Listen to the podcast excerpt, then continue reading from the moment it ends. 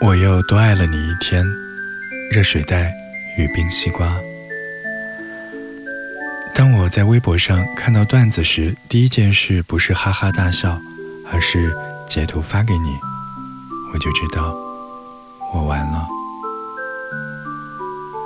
讨人厌的夏天终于过去了。今天的风好温柔，有秋天的感觉。耳机里随机推送的歌特别的挠心，催促我快去不要脸的骚扰你。想问问你，在忙吗？中午吃了啥？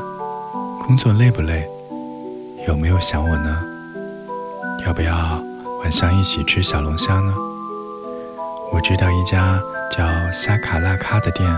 又辣又入味，吃完了再顺便去约个会。不说情话，就坐在一起喝酒，到五分醉的时候就去河边散散步。微微凉的晚上，没有月光，伸手不见五指，路上不见行人，最适合两个人抱在一起做一些少儿不宜的事。一想到这个画面，我就老脸羞到通红。不过呢，还好我长得黑，周围的人一个都没有发现。幸好你也没有发现，毕竟我们才认识三天的时间。我才不想被你看到自己花痴的样子，丢脸。我有好多好多话想要跟你说呀。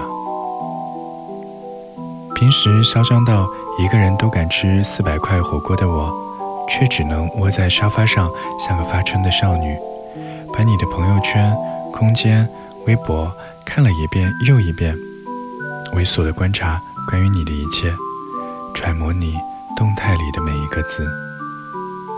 那认真的样子，连天桥贴膜的师傅都比不上。昨天做晚饭的时候。终于打出了一个双黄蛋，持续将近一个月的水逆终于结束了。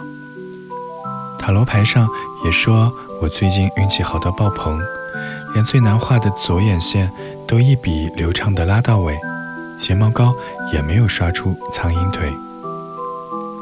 于是呢，我就特地的换了成套的蕾丝波点内衣，喷了点六神花露水，刮了才长出来的腋毛。连身份证都装好在兜里，就怕你突然约我去网吧里开黑。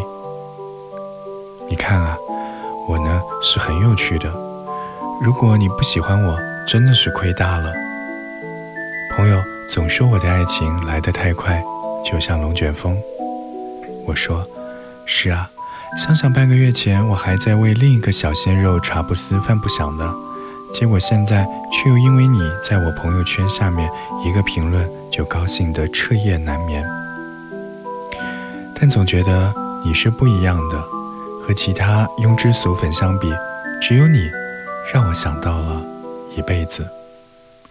这要是传出去，我二十四年固若金汤的高冷人设瞬间就会崩成豆腐渣。其实遇见你之前。